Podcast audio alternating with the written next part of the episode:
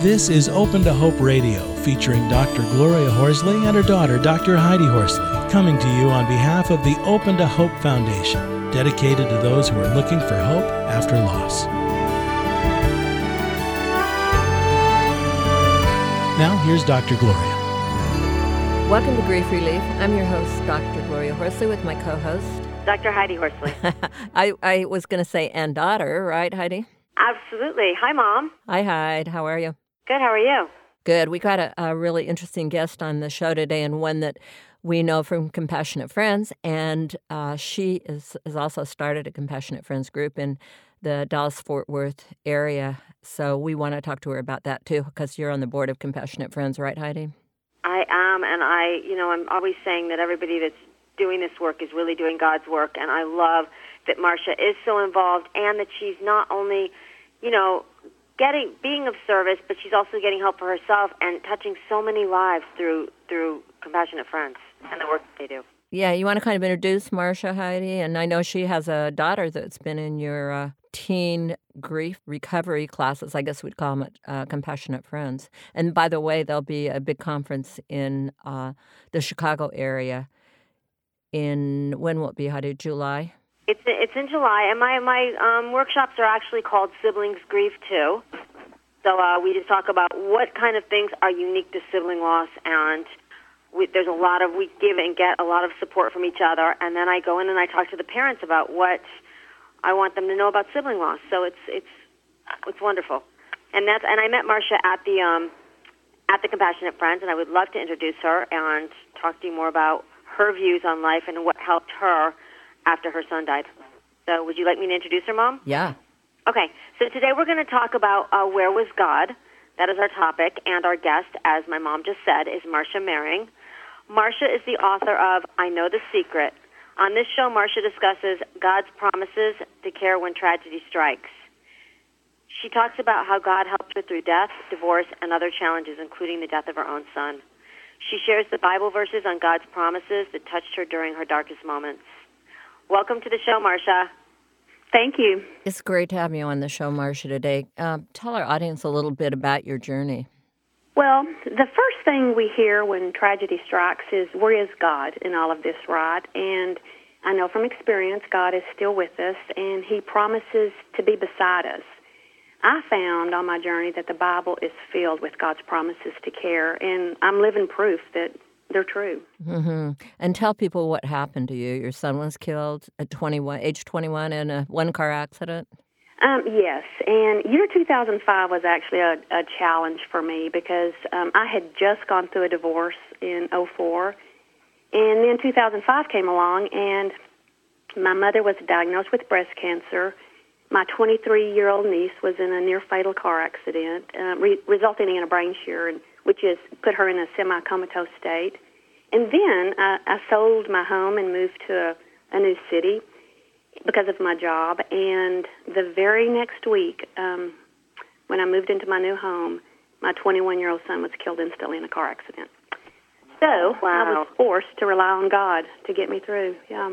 I'm just think, I've got to review that, Marsha, because that is so many losses. I'm thinking, and losses in different come in many different forms. But you had a divorce in 2004. In 2005, your mother's diagnosed with cancer. You sell your home and move. Your niece is in a partial coma, and then your son Adam dies in a car accident. And you also had a new job, right? And I also had a, a new job, yes, and which is why I moved Wow. closer. And so when I moved into my new home, it was um, in a different city, about a year, about an hour and a half away. Um, I had, uh, I didn't know my neighbors. I had um, no church family yet, and so I really had to rely on God to get me through, and He did. So one of the things that I started doing is uh, reading a lot of books and reading a lot about heaven because you know we all talk about heaven, but since I had a son living there, I, I wanted to know more, and I grew up in church uh, reading the Bible, but I started reading the Bible with a different perspective. I started finding Bible verses that didn't speak to me before, but suddenly it was as if God started speaking to me directly. For example, Isaiah 41:13, God said, "I will hold you always in the palm of my hand." and and he did, and he still does. Um, the day the state trooper appeared at my front door, telling me that my son had been in a fatal car accident, um, I, I could feel God just pick me up and hold me, and and he also prepared me for the terrible news because my again I had just moved into my house, and my oldest sister never spends the night with me, but she was there then, and um, so she immediately handled the situation once I heard the news, and and I quickly realized another one of God's promises in the Bible, um, Isaiah forty nine thirteen. The Lord comforts His people, and will have compassion on His afflicted ones. And, and to feel that you know your sister was placed with you at night for a reason. Exactly. That was exactly. The night that you needed her to comfort you because you had heard that your son had died. Oh, absolutely. And when when the state trooper rang my doorbell, I mean, she was right there with me, and and it was it was just amazing. And it, you know, and, and although my heart was shattered, I, I did feel a little bit of peace. You know, that peace that surpasses all human understanding. Which, again, it's another Bible verse, uh, Philippians four seven. And the peace of God, which surpasses all human understanding, will guard your heart and mind. And and that is so true. And and, and another one with my sister being here, uh, Psalms thirty four eighteen. The Lord is close to the brokenhearted and saves those who are crushed in spirit. So I could just really feel His presence. So it sounds like Marsha, right away you felt comforted by the Bible and by those phrases in the Bible. Is that true? Was that I did. I, I did immediately? I, I went through. Of course, I went through the shock, and I went through the natural um, process of, wow, my son. I, you know, I just I couldn't believe it, and but I, I I didn't go through you know the the five stages of of grief. I didn't I didn't I didn't go through the anger part, and I, I just never did. I did. I found comfort almost immediately. Well, you know, my mom is always saying that. She's always saying some people aren't angry. They don't go Right. through that. Some people do, but some we all grieve differently, and some people don't go through that anger piece. and, and I never did. But I've uh, a lot of my really good friends went through the anger side, but I just I never did. And one of the things that I I remember doing is um, I didn't go back to work for a couple of of months. Yeah, I wanted to ask you about work. I mean, you're in a new community. Did you get the kind of support you needed? I did. I really did. I've the people. My my work team was absolutely fabulous. They were just um, they were my very best friends through all of it. And I did. I threw myself into my work. Did you know them before? I did. I did. Oh, so you knew them. What kind of work do you do? Um, I was a director of um, systems and processes, and I implement software or lead large teams. And I had about 75 people on my team, and they just, it was just a beautiful. They just um, monitored me, and and it was it was it was really good. It was really good. And for the first several, because I threw myself into my work and worked really long hours, that that helped, right? And Well, now now let's stop for a minute about the working long hours and saying it helped.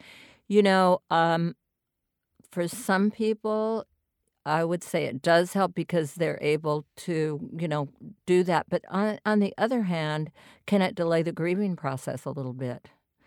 You know, that you throw yourself into something else. I don't know. It's a, it's a question I'd have to think, you know, ask about your thoughts. You had did you have a daughter at home?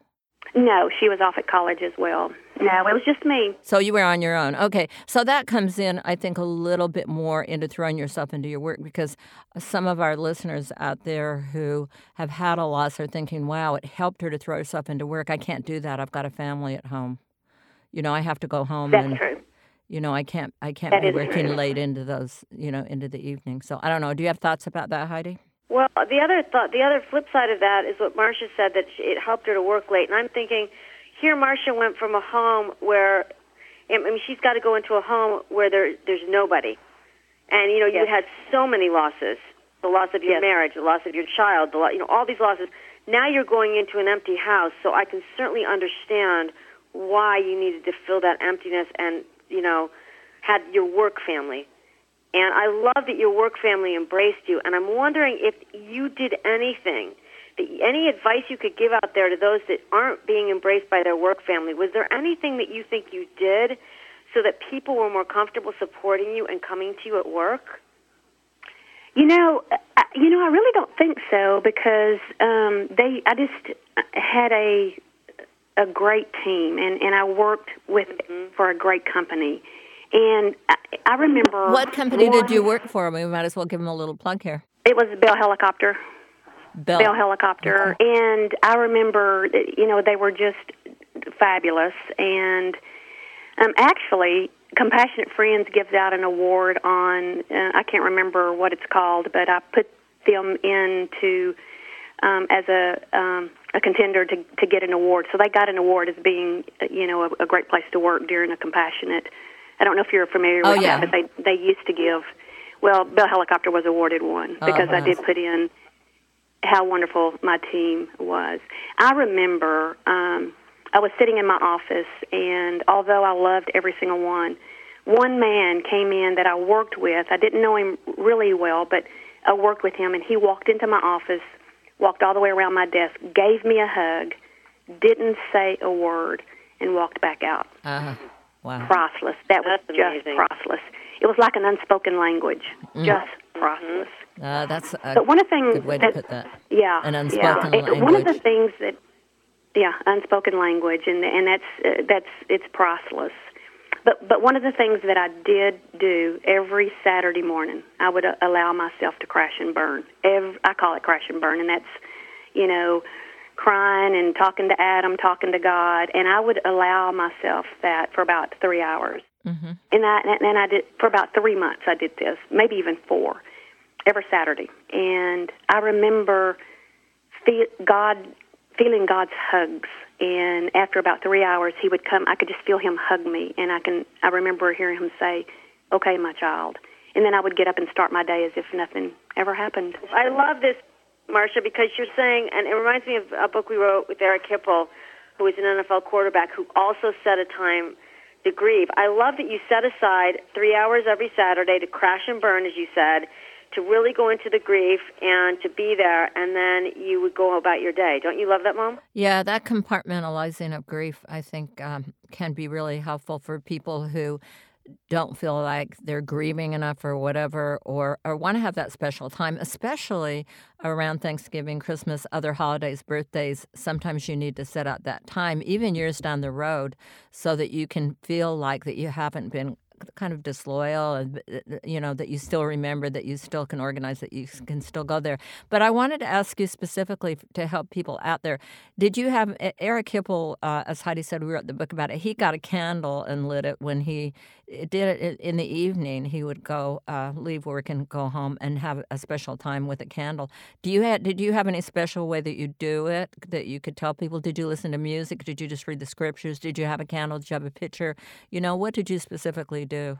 I went, I went into his room and just sat and talked to him, just as if he were there. mm-hmm. And um, I never did light the candle, no, but I just um, talked because, and I had, I could do this because I lived by myself. Um, I just kept talking to him as if he were, could hear me and and was right here with me, and um, it was it was it was very special. And and again, I still relied on uh, the promises of God um, a couple of more verses. Isaiah 66:13, "As a mother comforts her child, so will I comfort you." And, and He did. God did. And Matthew 5:4, "Blessed are those who mourn, for they will be comforted." I I just felt that peace. I felt that um, I, it was just a different feeling that God was with me, and I felt like Adam was with me, my son, and um, it was just it was. Yes, I was hurting, but yes, I had that um, peace that surpassed all human understanding of God's promise. You know, uh, when we're talking about your being alone, Heidi, what comes up for me is she was never alone. Uh, she had God in her heart and God with her, and and uh, used that um, symbolism or whatever to be supportive. Would you? What would you think about that? I love that, and I think that is really comforting. And for those of our listeners that don't that don't believe in a God, I would say whether it be the belief in a higher power or the belief in energy or the belief in something bigger than yourself, because otherwise you can feel very alone. And as Marsha shows us, and my mom just pointed out, you never felt like you were alone. You always felt supported. Yes, Yes, that's true. Now, Marsha, bef- besides the scriptures, did you have any? I know you had, uh, co- uh, I don't know, we'll call them coincidences for people. Um, you had, like, your sister was there. Um, talk about the the butterfly, you know, that you, you found, um, the dead butterfly that you were looking for. Oh yes. Um, well, I went to um, I went to Adams, my son's crash site, and found this butterfly. It, it really took all I had to go to the crash site because I really didn't want to, but I knew I needed to to bring some type of closure. And the the police had sprayed that orange. Um, you know how they outline Right. the, the crash site and everything. With the orange paint, Yep. yeah. And so they, yes, the orange paint, and so they had sprayed, you know, where they thought his because he was killed in a car wreck and his truck veered off the the highway, and it was raining, and and you could they could tell how he was trying to recover and get back up on the road, and um, while in during that orange paint in the dead center was a butterfly, and Wow. so I, a dead butterfly, as if you know his life had ended on this earth and he flew to heaven. And so I took that butterfly and and I kept it. I kept it. And his very best friend would come and visit me every Thanksgiving, and I was going to show her that butterfly, and I couldn't find it anywhere. I mean, I had it in a reserved spot and could not find it anywhere. And I had to take her back to the airport. She lives in Washington D.C. And it was I was just beside myself because my little butterfly was missing.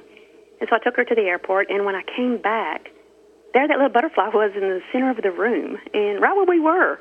And I have no idea. I mean, it was just an amazing, That is so an amazing thing. So um, that was a beautiful moment for me. Yes. And then you had another one with the body piercing. I thought that was really, really Oh, interesting. I had my to, gosh, was that I nice? had to smile at that one a little bit. I could not believe that. A, a good friend of mine had lost a child as well, and she immediately flew down from Delaware to be with me.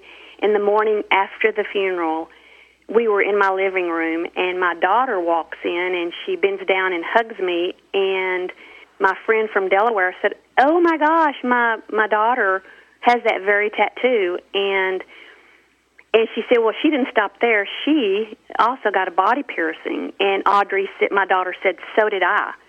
Well, I screamed because I knew nothing about it. And I said, oh my gosh. And it was way too much information for me to know the day after my son's funeral. I was like, oh my gosh. Right. Well, I just shut down. And so she said, well, that's okay, Mom. Adam knew about it. Adam knew about the body piercing. I said, I don't care. That doesn't excuse the fact that you got, you know, you got one. Well, my, um, a couple of weeks later, um, my son started coming to this another friend of mine and wanted that friend to tell me that he dodged a big animal and is how he had his wreck.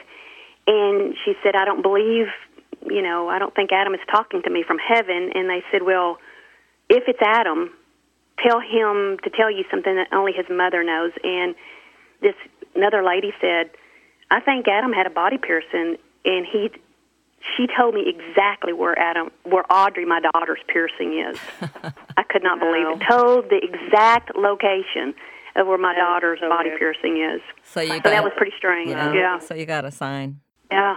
I had a sign. I had absolute sign. Yeah, yeah, yeah. Well, talk talk to us a little bit about your Compassionate Friends group uh, and where it is, and how people can get your book. And your book's great. And if you've enjoyed hearing these scriptures from Marsha, they're in her book. And uh, I think that you will be, you know, very comforted by uh, many of the things she said. So, Marsha, tell us where we can find you. Okay. Um, thank you. I will. Uh, because one of the things that I have to say is, so far I've given you these Bible verses that have helped me, but at my lowest point. But um, the one thing that I really relied on day after day, just so I could see the light and have some form of hope, and I will leave you with this one, is John sixteen twenty, because God literally said, "You will weep and mourn while the world rejoices. You will grieve, but your grief will turn to joy." I love that Bible verse because um, I, I needed to hear that. I needed some kind of reassurance that I would get through this, and I, I have to say, I'm a very happy person because that promise was so true because not only am I a happy person, but God has opened so many doors to use my experience through grief. I have written a book. It's called I Know the Secret. The subtitle is To Living a Joyful Life Through Trials and Tribulations, including the death of my son. And it's just, the book is filled with stories on how I depended on God and how He directed my life through death, divorce, job relocation. And he, he said, it says in there, I will instruct you and teach you the way you should go, and I will guide you with my eye. That's Psalms 32 8. Well, how he's using me is I now co lead a Compassionate Friends chapter, which is a bereavement organization in Southlake, Texas, and we just started just this year, and we have already over 40 parents. And wow, Marsha, that's a big group. That's fabulous. Yeah, it's a big group. It's a big group, and so we we we saw very quickly that there was a need in in our area to um, to and to start the chapter and, and it's it's it's bittersweet of course but we've mm-hmm. um, it's been very rewarding for a friend of mine I, I, my very dear friend um, she's she co-leads with me and she lost her child as well and so we opened it together and we co-lead and it's just been and she's on your website as well right She's on my website as well. Yes, her name is Ginger yes, I've Reynolds. seen her, and, and I've met her. And what is your You've website her, yes. again? It's marshamaring.com, www.marshamaring.com. And I want to encourage everybody to go there because Marsha also has, it's a wonderful website, and you have a great YouTube full of inspirational messages about how to find hope again after loss, and it's it's brief and it's really worth watching. Oh, thank you, thank you. I've also written two articles on the Open to Hope, right. and so um, on bereavement as well. Right. So you can find on opentohope.com. Uh, Marsha's one of our authors, and Marsha, thank you so much for being on the show today and for all the work that you're doing. Well, thank you, thank you. I will. I want to leave you with one thing. Um, it, for everybody out there listening, uh, I, I know this for sure. God puts people in our path to help us along our journey, and and the one thing that I know is everybody has a story everybody has challenges. And and my very last Bible verse that I want to want everybody to hear is Hebrews three two. Be kind to strangers, for by doing so we might be entertaining one of God's angels without knowing it. And I believe that with all my heart. He's put wonderful people in my path. Well, you're one of God's angels, Marsha. Thank you for being on our show. Well, thank you. Thank you so much. I've really enjoyed thank it. Marsha, this is wonderful. Thank you. Thanks for listening to Grief Relief today, Heidi. That was uh, a very interesting show. I loved all the scriptures she gave us. I think that's important for people out there who, you know, who the Bible is their thing. Absolutely, and she also has six great rules for life, six rules for life that she lives by that are also on her website. Yes, so go there and get those six rules for life. And thanks for listening to the show today, and God bless. You've been listening to Open to Hope Radio hosted by Doctors Gloria and Heidi Horsley. Like today's edition, all of our past programs are available on demand at opentohope.com, along with helpful articles, videos, resources, and links to help get you through the toughest time of your life. You can also follow us on Facebook and Twitter and sign up for our monthly newsletter. Again, that's opentohope.com. Check it out today. Then be sure to stop by next Thursday at 9 a.m. Pacific Time when we'll be posting another edition of Open to Hope Radio. Remember, others have been where you are. They made it through, and you can too, as long as you're open to hope.